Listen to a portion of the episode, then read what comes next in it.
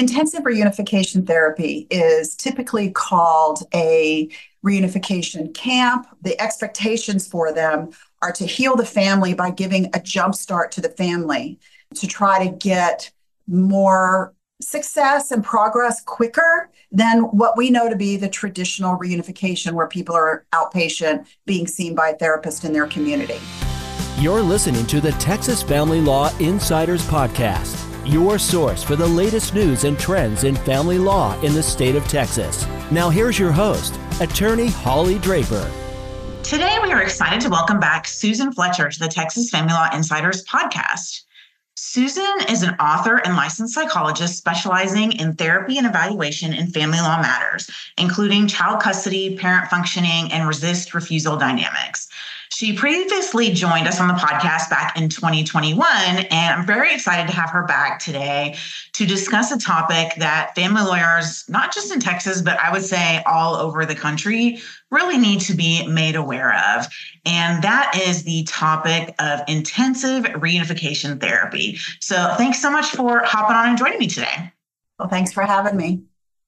So, this was something that I personally had never heard of until very recently. I came to learn about it because I had another lawyer reach out to me to do a mandamus in a case where this intensive reunification therapy had been ordered. And, you know, all family lawyers have been doing this for any length of time. I've heard about reunification therapy and it's used regularly. And, you know, our podcast we did before kind of talked a little bit about that. But this is very different. And I've asked around a lot of attorneys, a lot of attorneys who've been practicing family law much longer than I have. And so many of them had never heard of it, or they'd only heard of it a very little bit. But now that we know it's being ordered out there in courts, I think it's super important to educate people about what this is and maybe what they can do about it if it comes up in one of their cases. So, can you give us a little bit of background what is intensive reunification therapy? Sure. Intensive reunification therapy is typically called a reunification camp or a reunification vacation um, or family vacation that's therapeutic in nature. And it's very intensive. Most of the programs are four days. And then um, at that point, people return back to their communities. But I think the most important part is what it takes for someone to go to an intensive program. So the court orders are always required. So, what they are for many cases, they can be a last ditch resort to try to heal a relationship within a family. But the circumstances and the way these programs um, get ordered and the way they get um, I don't want to say used. I want to say that the way they, um, the expectations for them are to heal the family by giving a jump start to the family to try to get more success and progress quicker than what we know to be the traditional reunification where people are outpatient being seen by a therapist in their community. So kind of backtracking just a little bit to give a little bit of background here. You know, the, the word that gets thrown around in lawyer circles by judges in all the family law context is alienation. Right. And I know that that is not something that you like to see used as a term. Can you talk a little bit about, you know, alienation and why we shouldn't be using that term and what the background is that leads someone into this place? I can. And you notice that I hesitate to use the word alienation. And the and the reason isn't because I don't believe that there are things that occur that may influence a child in a negative manner in a relationship with a parent, especially when there's custody issues going on. The reason is is the word alienation is so it triggers so many people. It's so misunderstood. The literature does not have a standardized definition for the word alienation. So, as you know, I do child custody evaluations and psychological evaluations in family court where I'm appointed by a judge. And when a parent comes in and says, the my other my co-parent is alienating my children from me and, and alienation is going on, first thing I need to do, any evaluator should do is say, what do you mean by alienation? So the word alienation is often misunderstood. And so what is more important, and the literature is reflecting that more now than ever is to talk about the behaviors and attitudes that may be going on in a family that may be interfering with a child's ability to have a healthy relationship with both parents. And if we look at it in terms of behaviors and attitudes, then we're going to look at some things that are more objective. We're going to look at things that um, are measurable, that are observable. And the other thing about alienation and using the word that the literature points out, and those of us that do this work see on a daily basis, is that it tends to be a blame model. Like there's one bad player and one good player. So there's a favored parent who's the alienator, and they're the ones doing all the bad things. And then there's the rejected parent, who's the parent that um, the children are resisting and refusing to spend time with, and that that person, um, you know, could possibly be using an alienation strategy and litigation in order to cover up possible abuse. So there are so many variables. And when we're dealing with families at a basic level where there is resistance and refusal, we need to look at it as a system. We need to look at all the variables, and we always need to make sure we recognize that these families are all different. So we have to look at alternative hypotheses all the time. So, alienation in the traditional sense, we're starting to see the clinicians and attorneys who are aware of the more recent literature and research using the terms that relate to behaviors and attitudes that interfere. Okay, so then you were describing a little bit what the intensive reunification therapy programs look like. And I want to kind of expound on that a little bit because you mentioned, you know, the four days. And you know, based on what I've seen in a court order, which I had mandamus, it goes way beyond just four days.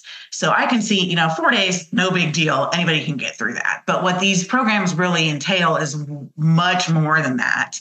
so the, the sam- example that I've seen was, you know, the four day intensive program with parents and children.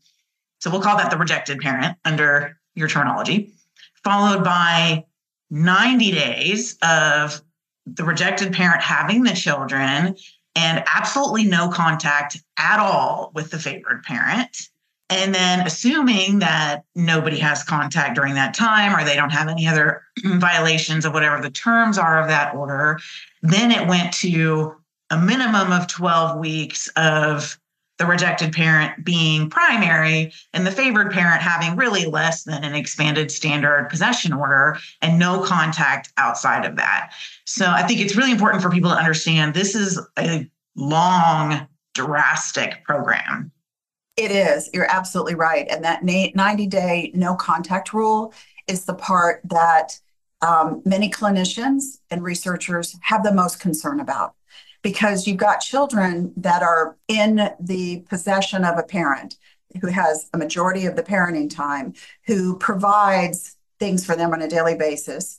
And then all of a sudden, what tends to happen when these um, programs are ordered is it feels to the children like they're ripped out of what they consider and they perceive to be a safe space and then into a system with the rejected parent with a stranger who's a clinician trying to assist them in a way that feels very coercive to the children to have a relationship with that parent that they have some very negative feelings about justified or not. That's the child's experience. And then after the four days they go typically back to their community. And when they go back to their community there's a whole lot you're absolutely right that goes on beyond those four days and it's important that people understand that this is can be very traumatic for children. It can be traumatic for both parents. It does insinuate that there's a winner and a loser. It does insinuate that there is punishment. It does insinuate that one parent is bad and one parent is good, no matter what the materials say that are written about a lot of these programs. And one of the main reasons is, is there are expectations for each parent in this program. So that 90 day no contact rule, that temporary period of sole legal and physical custody of the children is, um, is pretty dramatic and drastic. And um, I can understand, and I want to say this as a mental health professional in our community, I can understand why attorneys and judges may believe that this is worth a try because they may believe nothing else has worked. And they be- may believe that this is one of the ways to guarantee that this is being addressed. But I don't always agree that nothing else has worked because we may not be defining our goals for families very well. And so I think that's why this is so controversial is because there is so much that goes on and we leave the family with a lot of things to unpack when these programs occur. So obviously, there must be people out there who think this is a good idea and that this works. So, can you talk a little bit about what research is out there in support of this type of a program? Well, there is research, um, and there are journal articles where there are opinions based on research about when this may be appropriate. And the basis of most of that research is that we are sequestering the children with the rejected parent without the influence of a parent who may be negatively interfering with the relationship between the children and the parents. And, you know, that sounds like, okay, that sounds logical. That sounds really, really good. And many times the programs believe that the program is successful because the kids are cooperative and that the alienating parent or the favored parent is cooperative many times that cooperation can be very deceiving because just because they appear to be on task and cooperative doesn't necessarily mean their internal dialogue is changing or they are receptive because that four days to your point is not very long. But most of the people who promote these programs or actually are the founders of these programs or are the leaders of these programs they firmly believe that this is a viable option when nothing else has worked and that it benefits families. But there's also research that shows some suspicion about some of the research that, that has been done, at least about one program that seems to be the model program, that that may not be the case or it may be misleading when we say that it's successful or doesn't hurt families. So what concerns do you have based on you know these programs and the research that's out there in support of them? Yeah. So, one of the concerns that I have is that I believe that there's a misconception that reunification therapy should have more immediate effects when it's done on an outpatient basis. So, for example, if a clinician in the community has the experience and training and understands the literature to do reunification therapy, and they are working with a family, they're going to see different combinations of the family, including both parents as well as the children, and sometimes even um, older siblings or extended family. And the work takes some time because we have to create an environment where the family can see the problem differently, where we can change it so that instead of looking at blame, we're looking at opportunity. And we can also be really clear about what the expectations are for the relationships in the family, especially in a new filing that's occurred for a family for a divorce where there's two households that are being established. Many times, those parents really do need the support and guidance um, to know how to assist children to adapt to that. And that's really what the job is as a parent. So, in our community and many communities, there are people who have the experience and training, and it does take some time, but they need to see these family members frequently. This is not once a week for an hour. And then over time, in a three month period, there's only been six or seven sessions. This is not traditional therapy. This is we are going to work together and, and help everybody with some skills, um, create an environment where we can look at some of those faulty beliefs that people in the, in the family have. And what I believe is that the person who is the favored parent feels like that's a fire hose in their mouth, it's happening too fast. And the person who is identified as the rejected parent feels like that's going way too slow because they want change to occur now. Research shows we do need interventions as early as possible because the longer there's a cutoff in families, the harder it is to treat, which makes sense.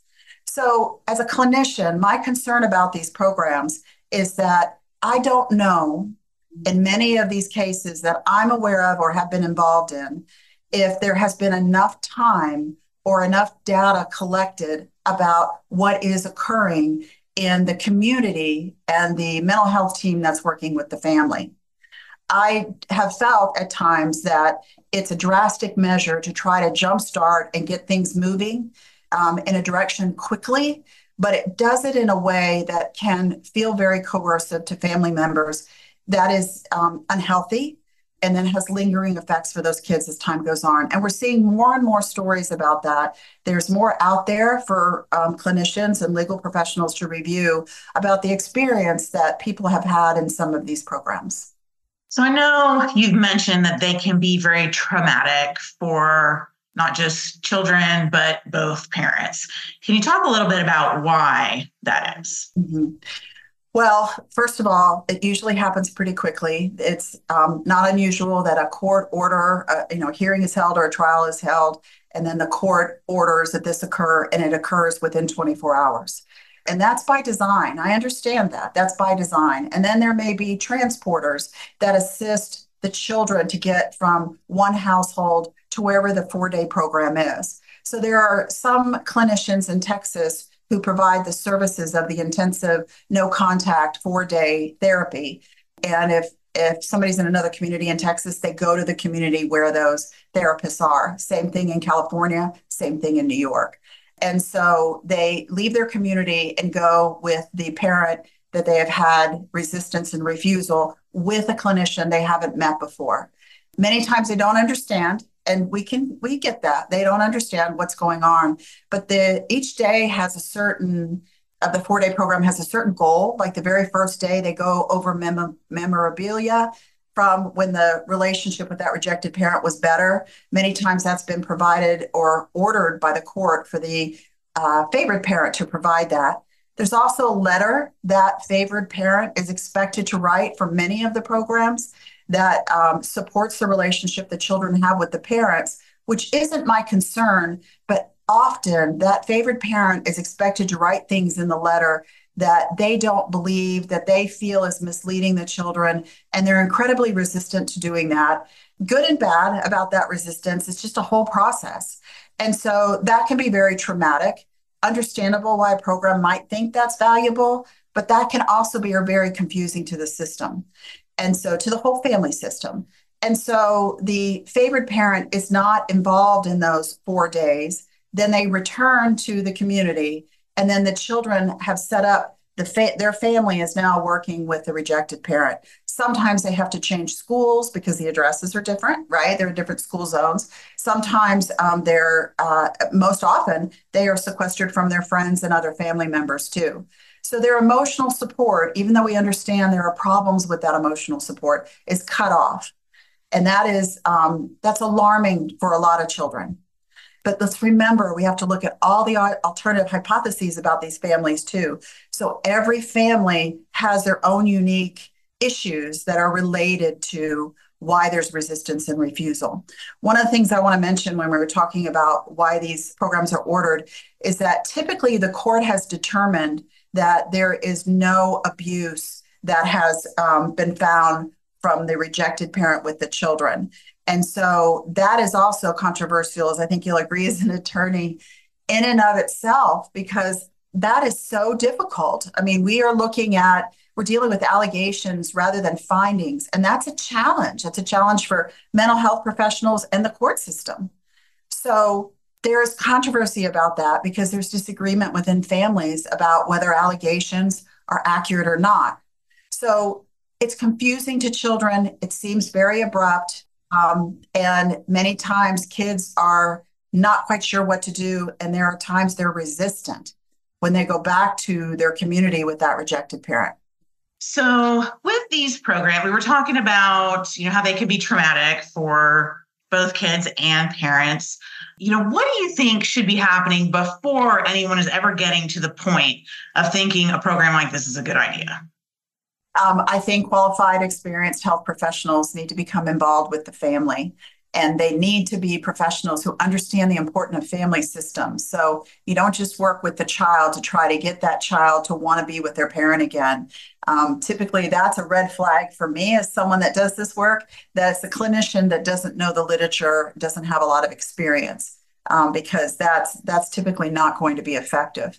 So the first thing is is to attempt a team approach in your community of clinicians who are going to communicate each other so they're with each other so they're not split um, from taking sides and they can remain neutral. So the parent who is identified as the alienating parent or the favored parent, that parent would benefit greatly from having a clinician who can assist that parent to deal with the fears they have and talk about maybe some of their irrational fears or ways they can respond to their children um, who are resistant. The parent who's the rejected parent, oftentimes my experience is needs some parenting strategies to know how to be responsive rather than punitive, to learn how to take responsibility for a child's perception, to learn to apologize. Those things are really important. And then the child needs someone also who's going to work with that child to deal with the anxiety and the fears that they feel. And then also the family needs to meet together. And, and I just want to say, I know in many communities, there are not enough clinicians to do this work. And I know in many communities, there are families that can't afford to have a team approach. Um, what I'm going to tell you is it's one of the best investments they could make is to have a team in place to assist the family early because the programs that are the intensive 90 day no contact are incredibly expensive. So it's better to make the investment early. And, and I do believe that people will see success with those things in place. And there's research to support that. How long do you think there needs to be an effort at more traditional reunification therapy and family systems therapy before anyone should be trying to pull the trigger on this type of a program? I wish I could give you a number because that would make our job so much easier. And I get asked on the stand a lot when I do um, expert testimony how long will it take? Or how how much time should we give it? I want to be really clear there's so many variables within each family that need to be considered. There is no cookie cutter. It is important though that these families have more than one appointment a week kids are going to miss school in order to see a clinician so they can be seen at the rate they need to be seen it is an important investment in a child's future to learn the skills they're going to need rather than learning cutting off, blaming, siding with people as a way to deal with their feelings. So I wish I could tell you it's not two months and it may not be two years for some families, but it is the, just like most things in life, it's being consistent. It's being deliberate. It's being um, getting qualified, experienced people involved being transparent about the process so that the clinicians are all talking to each other and setting expectations for the family. And some families, especially if there's been a long cutoff or a lot of resistance and refusal and a lot of stories of things that have happened, police involvement, things like that, allegations, it, it's going to take a little longer. Those are the cases that are going to take longer. The ones where the cutoff and rejection has been occurring for three months over a holiday period, while I appreciate that's very traumatic for families, and especially for the parent that hasn't seen their children, I'm not going to say those are easier cases because I can't guarantee that, but we can see success earlier with the proper interventions. You mentioned uh, a little bit about there often being allegations of abuse when we see resist refusal. And one thing you and I talked about offline was kind of statistics around how often that's false versus how often it's accurate. Can you talk a little bit about that? Because I know, you know, in the case that I was brought in on, there is a criminal indictment for child abuse, and this was still ordered. And the program was saying no concerns about this. So, kind of give us your thoughts on that. Well, um, first, I will tell you that's that's one of the reasons the case you're you're talking about and your involvement other cases i'm aware of. A criminal indictment that is pretty clear information that um, some things likely occurred. There's been an investigation there's now an indictment.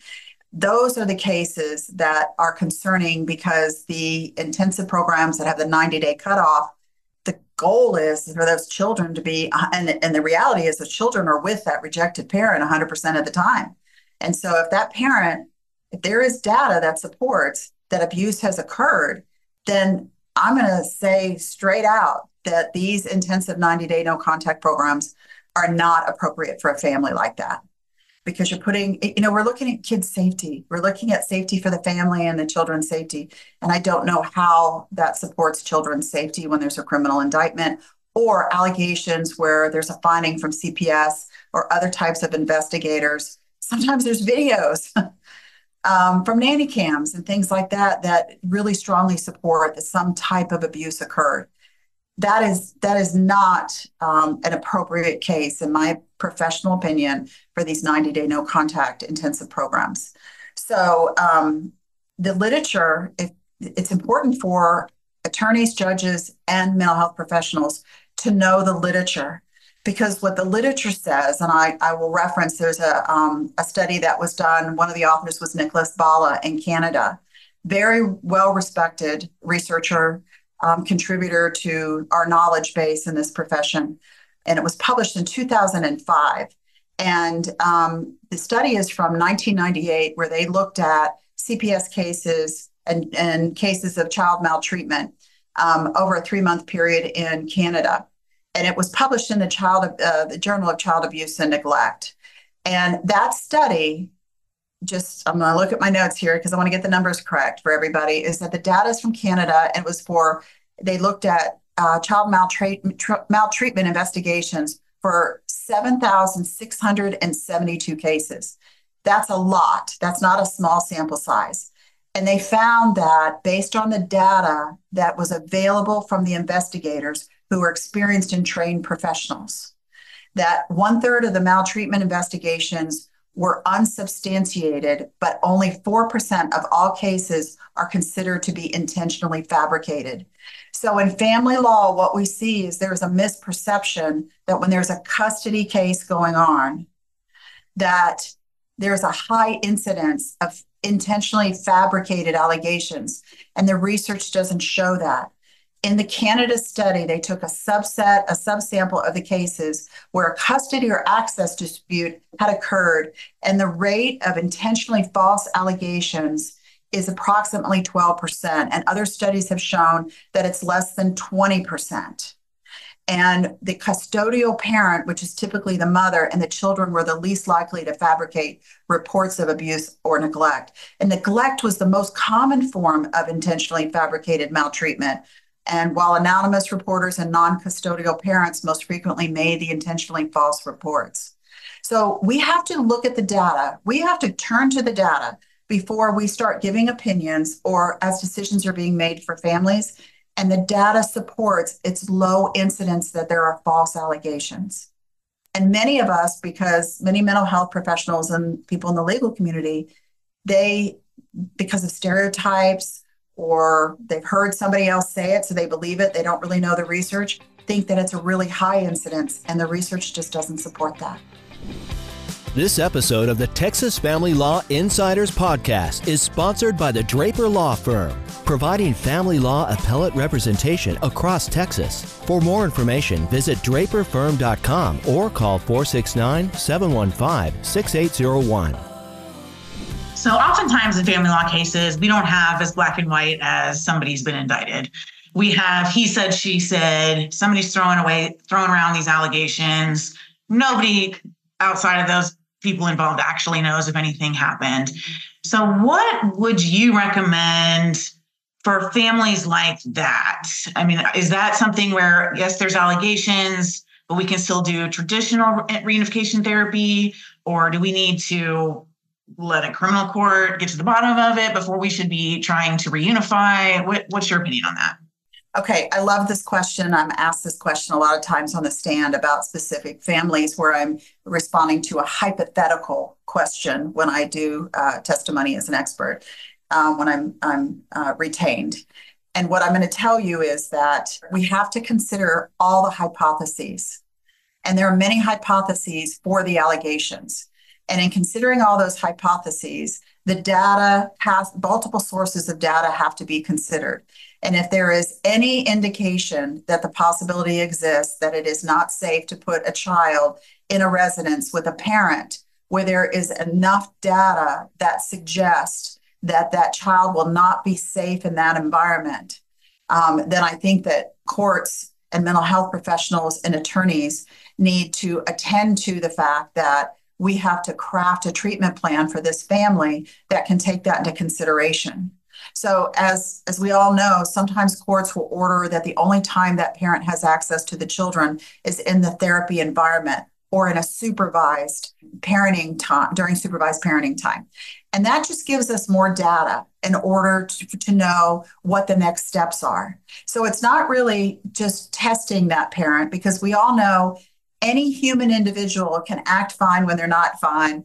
And in family law, we know that that's where people who ha- can do bad things or have done bad things act fine, act like they're good people. Whereas criminal law, and I do a little bit of criminal law, that's where people who have done bad things, and we have lots of data on that, act like they're good people, right? And they may be good people, but they make bad decisions. So we have to really get more data. And one of the ways we can get data is if access is allowed for that parent where there is some suspicion to get more data from a trained supervisor over time also get more data by having them in a therapeutic environment with each other. I want to be really clear. The goal in that incident and those instances is that um, we want to see how the parent is in front of the therapist, how the child is in front of the therapist, because we want to give them skills. And the skill may be for a child to be able to manage their anxiety when they're with that parent.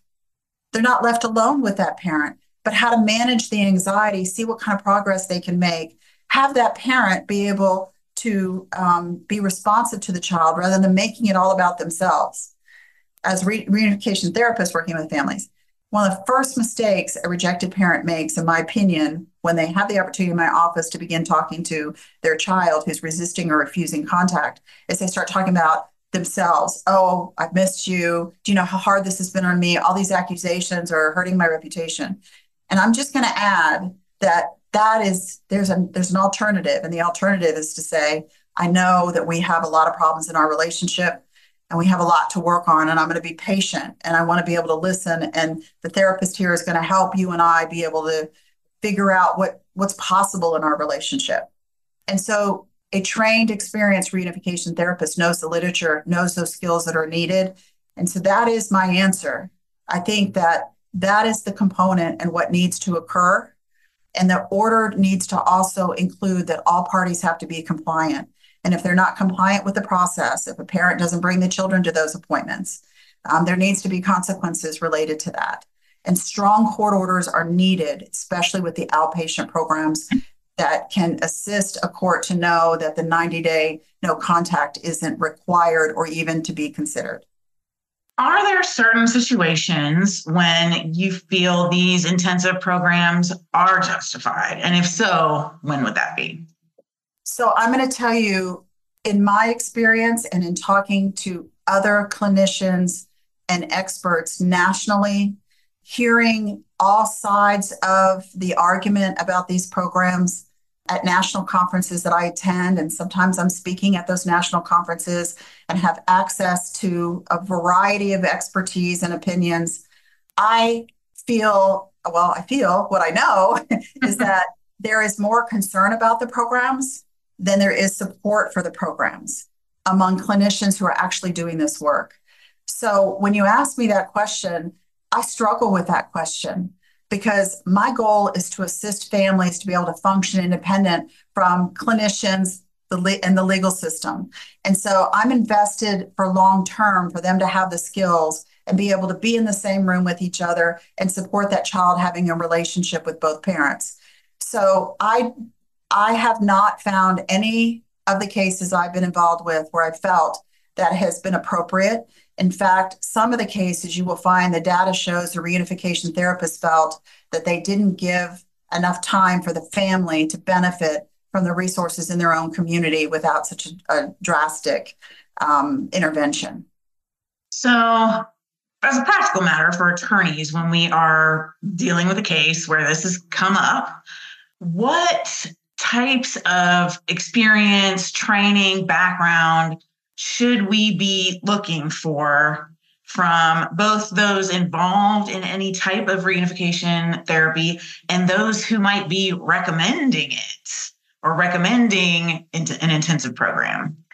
Okay, I'll be really clear that I think if any legal professional is looking at a possible clinician to do this work, it's important to get a copy of their CV and look and see what training have they received? Do they know the literature? Are they a member of AFCC? Do they know who the major researchers are that are doing this work? And many times when I'm retained behind the scenes, where I'm not going to be a testifying expert, but I'm assisting litig- uh, you know, attorneys in litigation for family law cases, that's the first thing I'll ask is let's learn a little bit about that clinician. Um, because just because somebody says they'll take a case doesn't mean they have the experience and training in order to do the work that's required. In fact, um, Christy Bradshaw Schmidt and I, um, we're in the same community, and we co presented advanced reunification therapy training to um, mental health providers for over a period of years um, during COVID. So we did it um, virtually. And we did it because we wanted in our community for there to be a longer list of professionals who knew the literature and knew what the literature says benefits families um, and knew all the sides of the issues what we found was we had a lot of national people wanting to take our training, which is a compliment, but the goal was to invest in our community. So we're not providing that training anymore, but there are plenty of places to get training. And you want to see those on a clinician's resume. The other thing is, is that clinician needs to have Im- almost immediate availability, which is sometimes unheard of. But if somebody's doing reunification therapy, that's an important commitment to make. Don't make a family wait. Bad things continue to happen and we got to work with these families pretty quickly so that would be the number one thing is make sure they have the experience and training just because they say they do it or they list it on their website doesn't mean that that's the best person to do the work so in the case that i was familiar with this came up because an lpc that was working with children recommended that these intensive programs might be a good fit if that comes up in our case, what types of you know cross-examination questions should we be asking that professional to show you don't really know what you're talking about? You don't know about that this is a program that would work for this family. So again, I'll tell you, we look at the literature. So you want to make sure they're familiar with the literature. There is actually a study that was done and it was published just in the last few years by Jennifer Harman about one of the programs that's in New York, um, and it's Turning Point. And that it is, uh, that research came out, and I'm going to make sure I get the date correct in 2021 um, in the Journal of Family Therapy, and it evaluated the Turning Points for Families program in New York. And while that research, if you just read the abstract, says it, the hypotheses that that program does no harm, that the children were not traumatized and they were safe, and the program supports a positive change in the um, relationship between a rejected parent and a child or children. Um, it's important to have always, with any research, have a critical way of looking at it to ask yourself uh, what they're saying. Did it really measure what they were saying? And I will tell you, there's a lot about that Jennifer Harman article um, that is very recent, looking at a program that um, in New York that is a model program for many clinicians doing the intensive 90 day no contact programs. That there's a lot of criticism of that research because of the way it was conducted.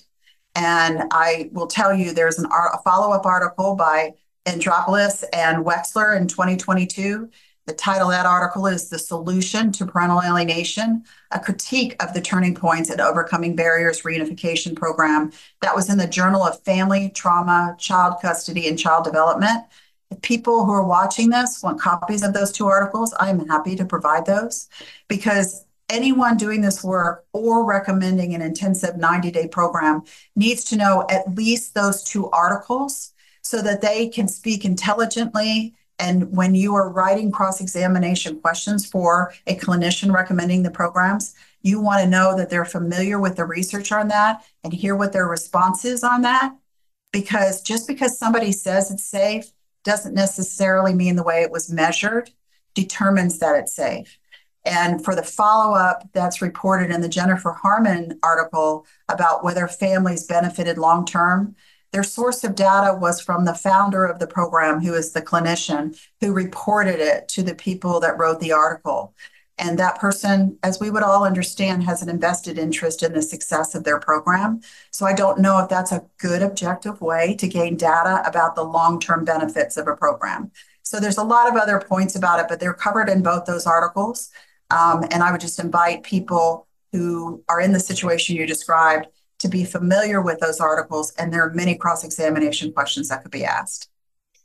And I think it's a really good idea if you are faced with this as something you know is coming up in a hearing where you know one side is asking for it to hire an expert that is familiar with this and then they don't correct me if i'm wrong that expert does not need to know this family or these children but they are going to be able to testify about why this program is potentially dangerous and why the court should have a lot of hesitation before they throw a family into it so if i could just uh, suggest another way to say it because I do this work a lot. The, when I testify, I will testify to what the court should consider if they're looking at these programs rather than me saying it's dangerous because I haven't done the research myself. I can educate the court and assist the trier of fact, or in Texas, a jury, um, about what the research shows about the programs and what the different um, views are about the programs I can give that, all the hypotheses, all the things that people are talking about at the national level.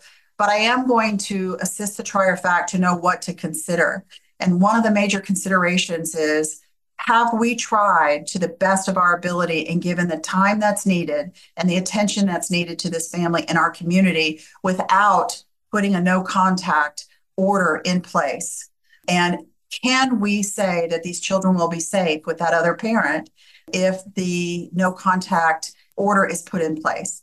So I go about it that way because my job as an expert, I'm an I'm a I am a visitor in the courtroom, right? I'm a guest in the courtroom and I'm there to assist the trier of fact. So I want to give them those variables to consider as that decision is being considered to put a no contact order and an intensive program in place.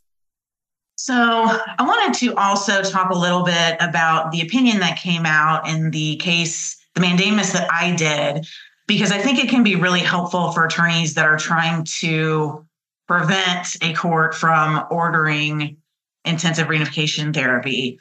Um, so the argument, I made several arguments as to why this was not a good, you know, not allowable under the law, um, with very minimal information on the mental health piece of it, but just from a legal state, truly legal standpoint.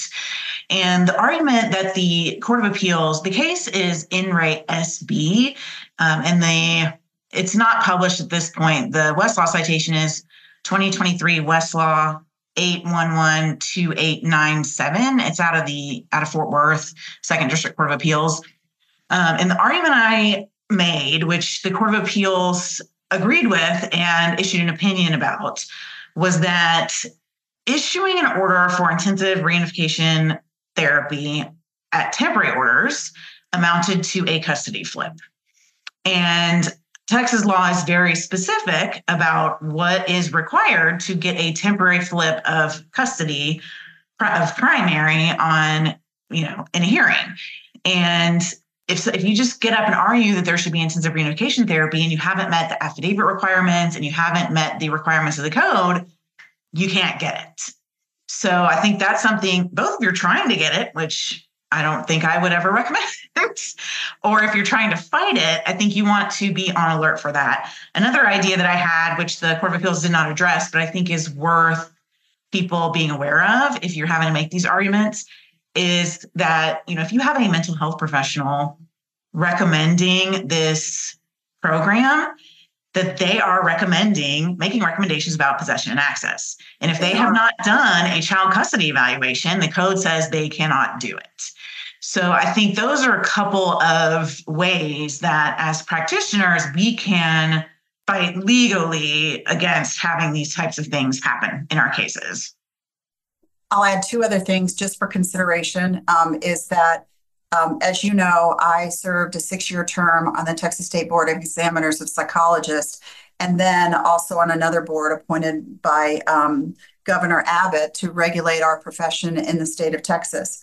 And um, so I, I cannot omit the fact that we also have to look at some licensing issues on this, in addition to what you just mentioned with the Texas Family Code often for these programs, the parent's attorney who is wanting this program to be in place, it's typically the rejected parent, right? That attorney will bring in the person who would be the clinician for the um, intensive program. And that person will testify. I want to make sure that attorneys know that if that person is not licensed in the state of Texas, that they are practicing without a license in our state by testifying. And so if the person's licensed in Texas, so we have a we have two that I know of clinicians who do this work in the state of Texas. They testify in a Texas court. They're licensed in Texas. I know they are. That's not the issue. But someone from the program in New York, someone from the program in California, if they are not licensed in the state of Texas, and you're looking to exclude their testimony, that's one area to look. The other thing is, my experience is, is that during testimony, the people that testify about their programs in order to educate the court, the transcripts I've read and the cases I've been involved in, that clinician, that mental health professional, speaks to the diagnosis of the alienated parent and the rejected parent and speaks to things and talks about, again, possession and access recommendations where they've never evaluated either member of the family. They have not typically met the alienating parent who's identified as the alienating parent. They have not typically met the rejected parent or reviewed the data to show there's a, a high possibility that children may not be safe with that parent, that there's resistance and refusal. So, those are also important elements to consider because as clinicians, it is unethical for us to diagnose a party we have never evaluated. And I do see in transcripts that does happen when there is testimony about these programs. So, you know, thanks so much for hopping on today. We're pretty much out of time my for anybody watching on TV, my guilty party that caused us to take a break is saying hello. She's causing all kinds of problems in this podcast today. But um, you know, I, I really appreciate you hopping on. I think it's so important that people get educated on this because even if just because you haven't heard of it doesn't mean it's not happening. It doesn't mean it couldn't pop up and happen at a hearing where you don't expect it because that's exactly what happened in the underlying case of SB. It was not on the radar. It was not expected to be discussed at that hearing.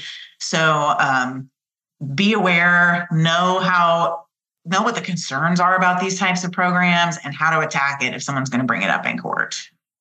So, where can our listeners go? I know you mentioned uh, being able to get the articles, and I know you've told me in the past that you're going to have blog posts on this topic. So, where can our listeners go to connect with you or to find that information?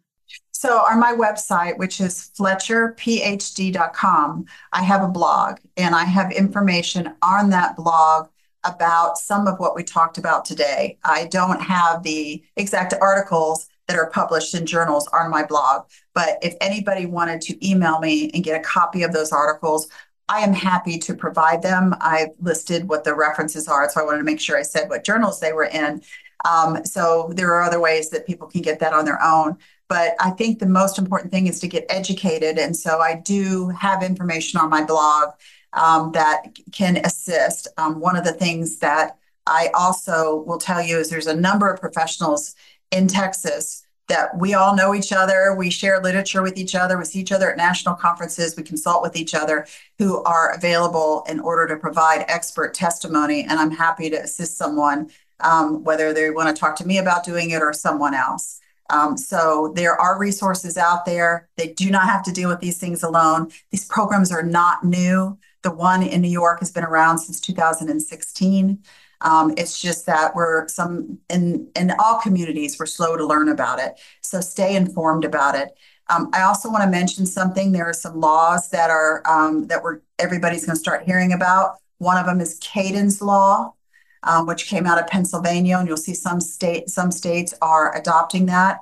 And it's a law that will um, require judges to have more training in domestic violence. And um, there are parts of it that forbid the courts to order these programs. Um, and then there's another one's Piqui's law that's in California. And both of these are newer, and I expect we're going to see more in the next few years. So just stay alert to what's happening in other states because it's coming to Texas. And, um, and some of it may be helpful to attorneys, um, but more importantly, when we're educated, we know how to deal with things and we won't be caught off guard like I think people are about these programs. I think the fact that there are states prohibiting courts from ordering these types of programs tells me a lot about the risks of courts ordering these programs. Well, in both Piqui's Law and um, Kayden's Law are the result of um, children who were murdered by a parent when they were provided with unsupervised access, and there were um, known risks in advance. And so they aren't specific about the intensive programs. I don't want to mislead people, but they are specific about the issues and the concerns about safety for children. So I just encourage people to learn more about that. And when you see that in any of the journals that you're reading, make sure you spend the time to learn more about it because it's it's it's very relevant and will become even more relevant. All right. Well, thank you so much for joining us today. Um, for our listeners, if you enjoyed this podcast, please take a second to leave us a review and subscribe to enjoy future episodes. The Texas Family Law Insiders podcast is sponsored by the Draper Law Firm. We help people navigate divorce and child custody cases and handle family law appellate matters. For more information, visit our website at www.draperfirm.com.